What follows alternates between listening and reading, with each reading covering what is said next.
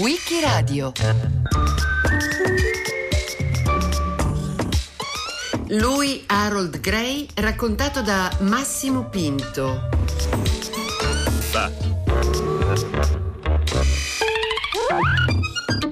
Se vi fosse capitato almeno una volta nella vita di ricevere una radiografia al torace, un TAC o una mammografia, e se ve ne siete andati via con il vostro referto medico senza che quella prestazione di diagnostica radiologica vi causasse alcun danno fisico, allora avete un debito di riconoscenza con un uomo, uno scienziato inglese. Quest'uomo si chiama Louis Harold Gray ed è sicuramente uno scienziato poco noto, al di fuori del giro degli addetti specialisti nelle misure di radiazioni ionizzanti e dei loro effetti. Eppure l'impatto delle scoperte di Gray sulle nostre vite è impressionante e la sua storia, quella di un uomo modesto, intellettualmente onesto, altruista e padre fondatore di una nuova scienza interdisciplinare, la radiobiologia, merita di essere raccontata. Gray nacque nel novembre del 1905 a Barnes, un distretto di Londra non lontano da Richmond, in un'Inghilterra molto più povera di quella che conosciamo oggi era l'unico figlio di Harry e Amy Gray. Sua mamma aveva lavorato come domestica e suo papà era telegrafista per le poste inglesi, lavoro che gli assicurava uno stipendio modesto ma stabile. Malgrado le scarse possibilità, i genitori incoraggiavano il piccolo Louis Harold in ogni modo che potevano. La mamma gli insegnava le arti manuali, mentre il papà lo sfidava in esercizi di aritmetica da risolvere a mente durante le loro passeggiate della domenica al parco. Uno degli insegnanti della scuola primaria notò le abilità del piccolo Louis Harold e consigliò ai genitori di iscriverlo ad una selezione per poter ottenere una scholarship, una borsa di studio che avrebbe coperto tutti i costi per accedere alla Christ Hospital School di Horsham, nel Sussex, incluso l'abbigliamento era una scuola istituita dal re Edoardo VI alla fine del Cinquecento per dare un'opportunità a ragazzi orfani, ma che ai tempi di Gray era più generalmente rivolta a ragazzi provenienti da famiglie operaie con degli stipendi limitati. L'ormai tredicenne Louis Harold vinse la borsa di studio e giunse ad Horsham nel settembre del 1918, al termine della Grande Guerra. Alla Christ Hospital School, ovvero Housey, come la chiamavano i suoi studenti, la giornata era quella tipica dei collegi di stampo religioso, con orari rigidi, disciplina ed anche qualche piccola forma di punizione per i comportamenti ritenuti scorretti, come correre per un miglio o svolgere i propri compiti in piedi. Ma Housey fu soprattutto un porto sicuro per Louis Harold per più di un motivo. Nel suo primo anno di frequenza l'Inghilterra fu colpita dall'epidemia nota come la spagnola, ma gli allievi di Housey si salvarono grazie al dottor Gerald Friend, il medico della scuola che aveva anche ottime qualità di ricercatore e che convinse i genitori degli alunni a vaccinarsi, una pratica non ancora molto diffusa a quei tempi per l'influenza.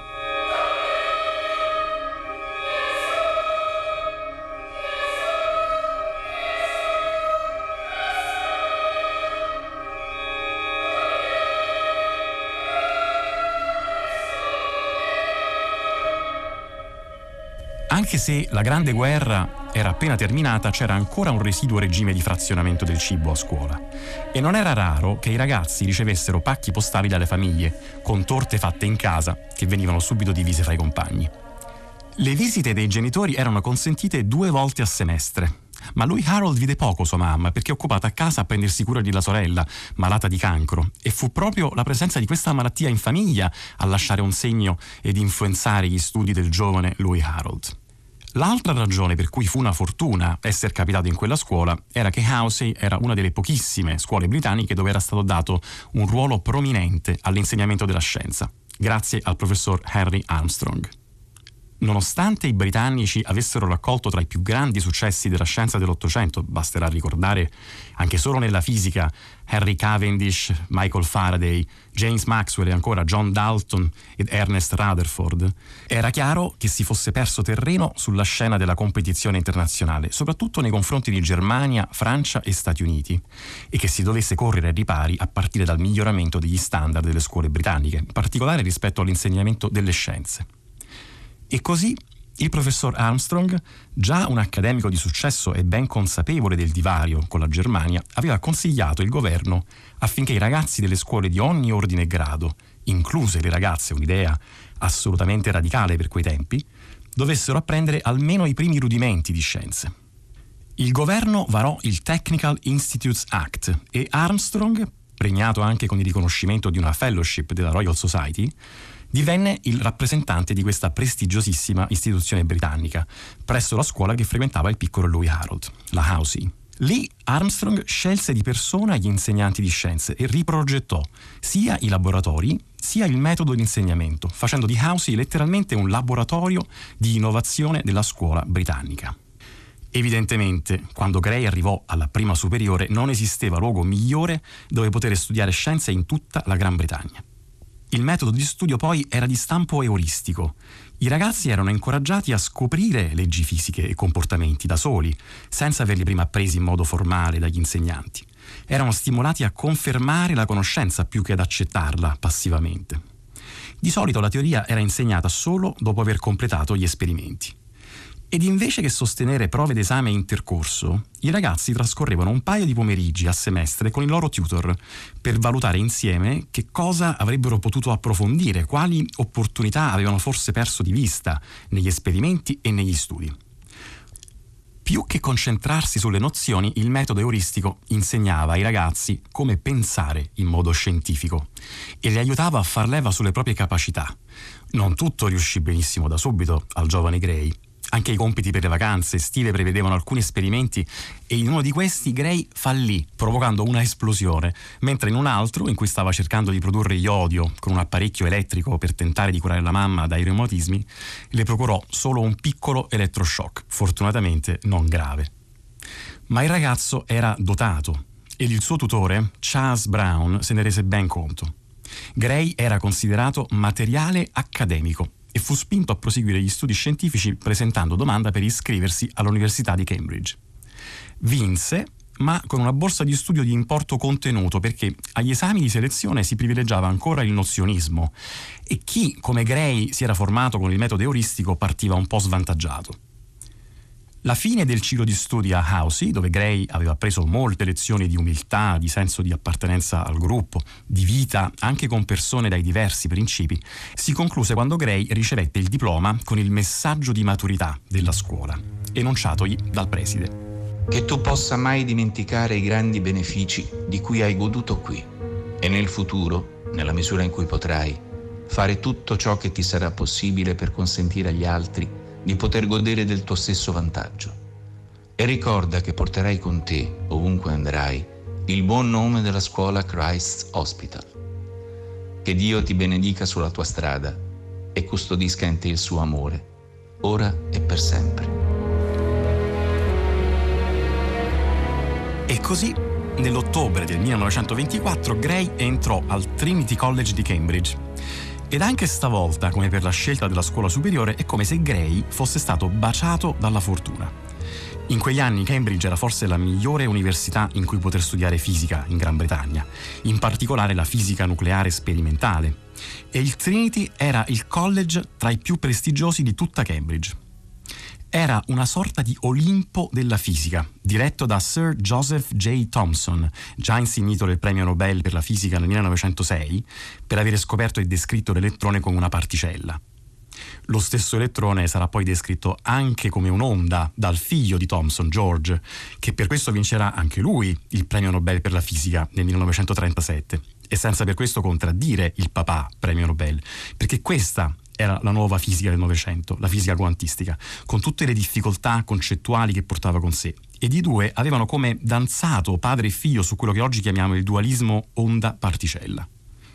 Il Dipartimento di Fisica del Trinity College, che portava il nome del fisico Cavendish, era diretto da Sir Ernest Rutherford, futuro premio Nobel per la fisica, per la scoperta del nucleo atomico. Furono tre anni meravigliosi per il giovane Gray, che si laureò nel 1927 in un periodo in cui la fisica stava attraversando mutamenti profondi. Ricevette una nuova borsa che decise di utilizzare per proseguire gli studi e conseguire un PhD, un dottorato di ricerca in fisica nucleare sperimentale senza spostarsi dal Cavendish Laboratory del Trinity College. Studiare nel gruppo di ricerca di Rutherford fu un grande stimolo per il giovane Louis Harold Gray. C'erano progetti di ricerca a sufficienza perché ognuno potesse dedicarsi al proprio lavoro senza doversi preoccupare di competere gli uni con gli altri ed anzi c'era solo da guadagnare collaborando. Nel 1932 Chadwick condusse una serie di esperienze, sempre più o meno usando il metodo di bombardare la materia con proiettili elementari emessi spontaneamente da sostanze radioattive. Ed ecco la conclusione che lui trasse dalle sue esperienze. I risultati sperimentali sono spiegabili immediatamente se si suppone che la radiazione provocata dal bombardamento consiste di particelle aventi massa circa uguale a quella del protone ed elettricamente neutre, cioè neutroni. Ed erano così individuate le particelle elementari che associate ai protoni costituiscono le pietre costitutive, i mattoni, di cui è fatto il nucleo di ogni atomo. I giovani studenti trascorrevano un primo periodo di formazione in un'area chiamata il nido, dove apprendevano le tecniche sperimentali con cui si studiava il nucleo dell'atomo, l'argomento principe di quel gruppo di ricerca. Era poco prima dell'avvento dell'elettronica nella fisica nucleare sperimentale e i ragazzi trascorrevano ore al buio a cercare e contare, fissando lo sguardo in un microscopio, dei flebili bagliori luminosi che erano prodotti in reazioni che coinvolgevano i nuclei atomici. Il principale assistente di Ernest Rutherford era James Chadwick, avrebbe vinto il premio Nobel per la fisica nel 1932 per la scoperta del neutrone, ed il compito di Chadwick era di giudicare gli studenti del nido ed assegnarli ai rispettivi relatori. Chadwick notò la costanza e la serietà di Gray e decise di tenerselo per sé come suo studente. Anche se trascorrere ore al buio a fare conteggi poteva essere alienante, in realtà Rutherford evitava di infliggere routine faticose, facendosi anzi promotore di un ambiente di lavoro sereno. A nessuno studente era consentito di lavorare dopo le 18 luce e gas venivano spenti ed era meglio andare tutti a casa a riposarsi e riflettere sul lavoro del giorno seguente. Niente più lavoro dopo il mezzogiorno del sabato ed un sano giro di discussioni scientifiche ogni pomeriggio per il tè, a partire dalle 16.30, in cui si parlava di fisica, ma anche di geologia, biologia, oncologia, della teoria dell'evoluzione di Darwin o di come usare la scienza e la tecnologia per ridurre le differenze tra i paesi più ricchi e quelli più poveri. Negli incontri pubblici, come un convegno che ospitò proprio al Cavendish Laboratory sulla fisica nucleare nel 1928, Rutherford offriva a scienziati affermati le stesse opportunità di intervento che dava ai suoi studenti, anche quelli più giovani come Gray.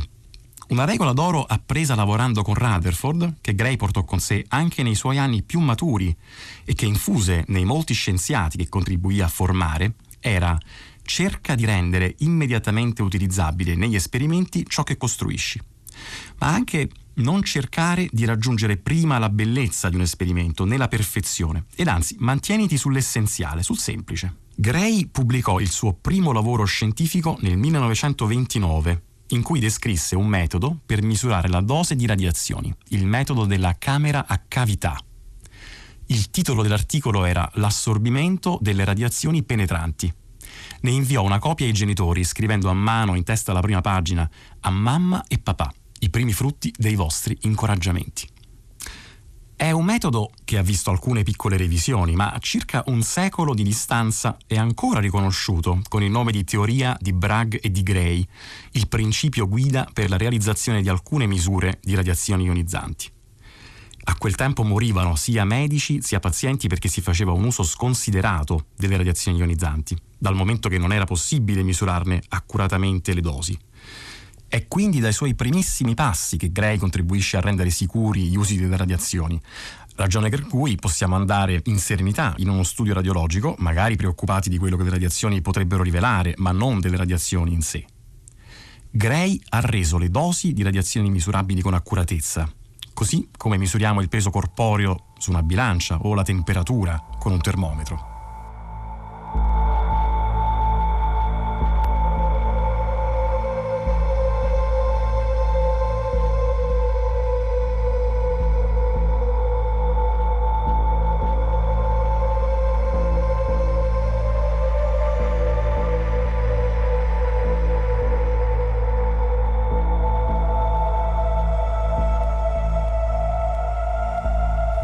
Nel 1931 concluse brillantemente anche questa fase dei suoi studi e la sua tesi di PhD gli fece guadagnare un finanziamento per restare al Cavendish Laboratory, non più come studente ma ormai maturo come collega degli scienziati più anziani.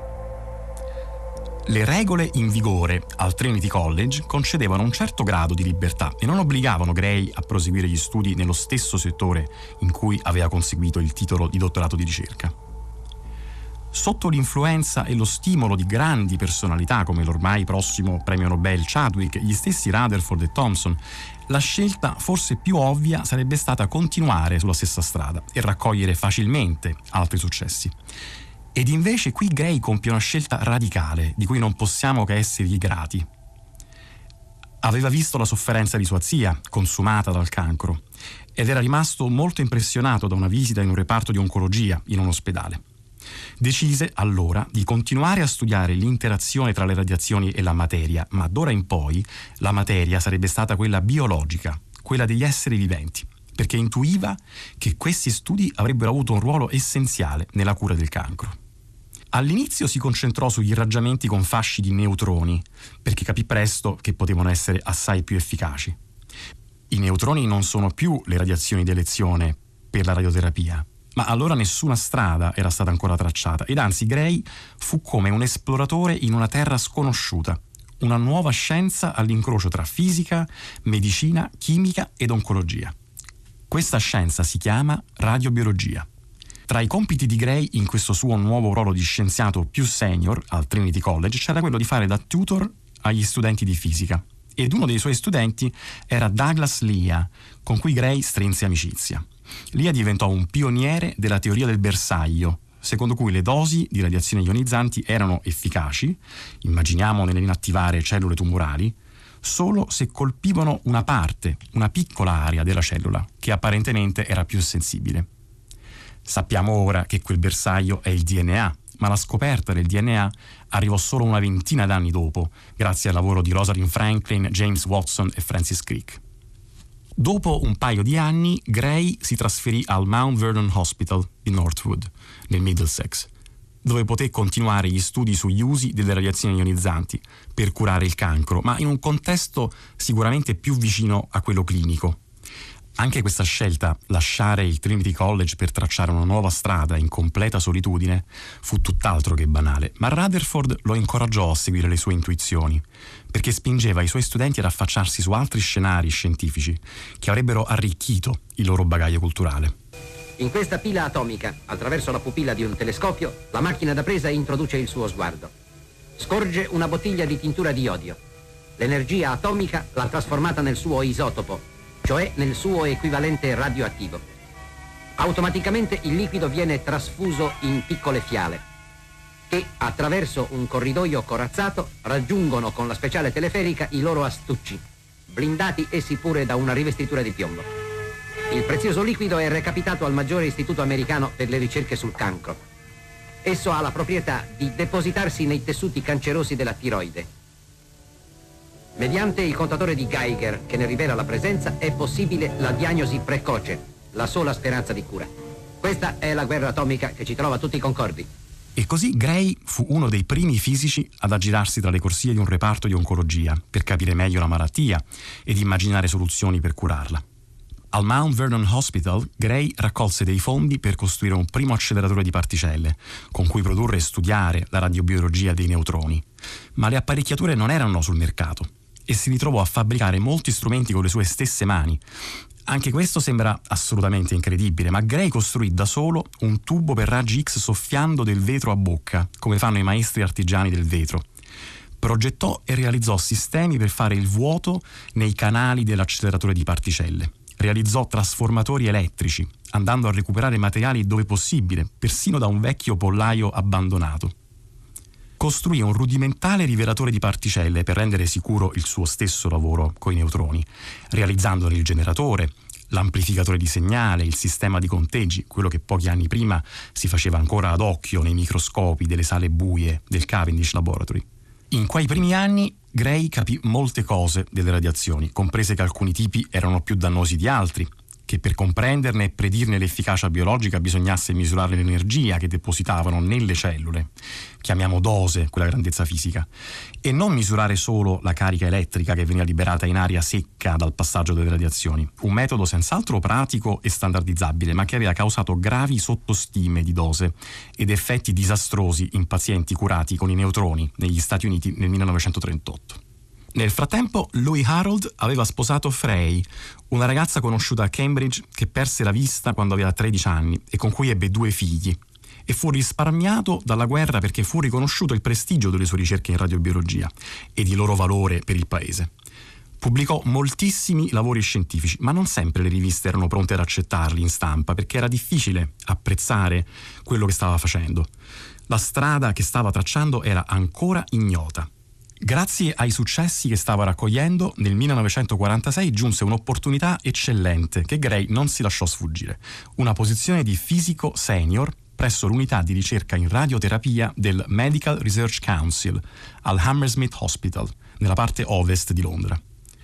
Questo fu un periodo d'oro per le scoperte di Gray, anche grazie al fatto che gli effetti biologici delle radiazioni avevano guadagnato maggiore attenzione per i fatti di Hiroshima e Nagasaki e le conseguenze che stavano causando nei sopravvissuti di quegli ordigni. Fu anche il periodo della nascita della medicina nucleare che offrì un volto buono all'energia atomica. Con gli atomi si poteva anche curare, oltre che uccidere.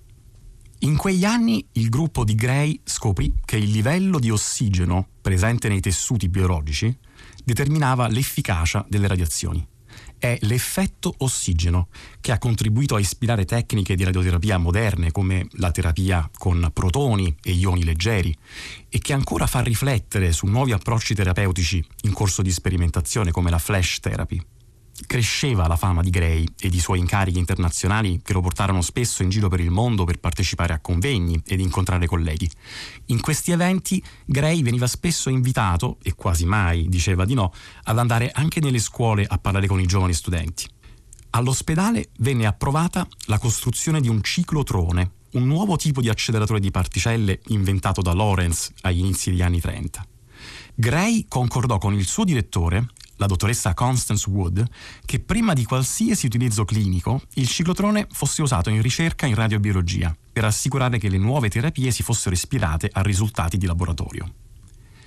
Purtroppo, però, la dottoressa Wood cambiò completamente opinione sugli accordi presi con Gray, decretando che le terapie dovessero partire per prime e questo inasprì ulteriormente i rapporti già non idilliaci tra i due, al punto che Gray scrisse una lettera in cui dichiarava di non avere più fiducia nel suo direttore. Questo portò ad un colloquio formale dinanzi ad una commissione che dispose di fatto, senza lasciargli alcuna scelta, che Gray abbandonasse immediatamente l'istituto, liberandolo dalle sue cose e che non vi mettesse più piede per almeno sei mesi. Noi non accettavamo compromessi restavamo determinati a seguire quello che ci sembrava fosse l'unico percorso logico di ricerca scientifica, completamente privo di qualsiasi avvio prematuro verso l'applicazione medica. I primi risultati di queste ricerche erano già noti nel 1953 e furono ampiamente discussi con i colleghi medici della Hammersmith Hospital, perché sarebbero stati ovviamente molto importanti in radioterapia. Tuttavia, la questione non fu considerata a livello clinico e nel rapporto al Consiglio redatto in mia assenza, fu vigorosamente proposto di procedere immediatamente con la terapia dei pazienti con i neutroni ed io dovetti dare il mio assenso al rientro da una settimana di vacanza all'estero. Ciò mi portò precipitosamente a scrivere una relazione sulla mancanza di confidenza e fiducia nel mio direttore, cosa che cresceva da anni. Io credevo che il direttore non fosse la persona adatta per prendersi carico di tutte le attività in cui era ormai coinvolta l'unità di ricerca in radioterapia e mi sarebbe stata gradita una limitazione delle mie responsabilità per restare concentrato solo sulla radiobiologia. Questa decisione perentoria lasciò sgomenti tutti quelli che lavoravano insieme a lui. Nei mesi che seguirono l'espulsione dall'unità di ricerca in radioterapia, Gray continuò a vedere i suoi ex colleghi, spesso nella sua auto perché negli edifici gli era proibito entrare, e lì insieme discutevano dei risultati per completare la stesura di manoscritti da inviare alle riviste scientifiche, alcuni dei quali ebbero subito un impatto determinante nella radioterapia offerta all'Hammersmith Hospital. Nei mesi seguenti qualcuno lavorò per prendersi cura del futuro di Hal Gray, come lo chiamava la moglie, e tutti i suoi colleghi più vicini. Questo qualcuno era Oliver Scott, che aveva già lavorato insieme a lui e che era figlio di Sir Samuel Scott, il proprietario di quella che era la più grande compagnia privata di assicurazioni britannica. Oliver Scott era cioè uno scienziato che, incidentalmente, aveva anche la fortuna di essere un milionario. E così Oliver Scott contattò la British Empire Cancer Campaign, una fondazione di ricerca sul cancro, per offrirgli fondi sufficienti per realizzare un nuovo laboratorio di radiobiologia a condizione che il suo nome, in quanto donatore, rimanesse segreto e che il primo direttore di questo laboratorio fosse proprio Hal Gray, che accettò nel dicembre 1953, riconoscendo la grande opportunità che gli era stata offerta di continuare a lavorare sulla ricerca di base per migliorare la radioterapia del cancro. Il laboratorio doveva essere costruito di fianco al Mount Vernon Hospital, dove Gray aveva già lavorato, e rifornito di attrezzature scientifiche. Ma ciò nonostante, Gray si mise a lavorare da subito con i primi colleghi in un edificio che si chiamava Achille, una baracca di fortuna, gelida e molto rudimentale. La baracca di Achille era un luogo aspro con un fornello singolo. Hal era seduto nel suo ufficio e la neve stava cadendo giù abbondante. Se ne stava avvolto nel suo cappotto invernale marrone, consunto, con il collo rialzato per ripararsi, una sciarpa con i colori del Trinity College avvolta in più giri intorno al collo, tre stofette elettriche disposte a semicerchio intorno a lui, che in gran tranquillità stava scrivendo un articolo scientifico. Chi ebbe la fortuna di lavorare sotto la direzione di Gray nel suo laboratorio trovò un luogo dove crescere scientificamente ed intellettualmente. Forse le maggiori qualità di Gray erano sapere riconoscere il talento negli altri, coltivarlo ed elevarlo al punto da renderli dei pensatori indipendenti e di successo.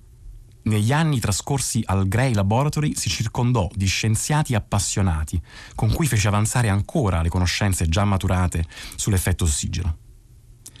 Grazie ad una tecnica inventata proprio lì al Gray Lab, la radiolisi ad impulsi, i ricercatori capirono in dettaglio cosa accade nei primi istanti in cui si compie il danno da radiazioni al DNA, scoprendo così le prime molecole radiosensibilizzanti che aiutavano cioè l'azione delle radiazioni nel combattere i tumori ed i primi radioprotettori, le molecole che avrebbero aiutato a proteggere i tessuti sani. Ovunque nel mondo la sua fama continuò a crescere e Hal Gray intraprese lunghi viaggi per presentare i suoi risultati ed offrire supporto ai colleghi di altri paesi. Furono anni faticosi e la sua salute ne cominciò a risentire.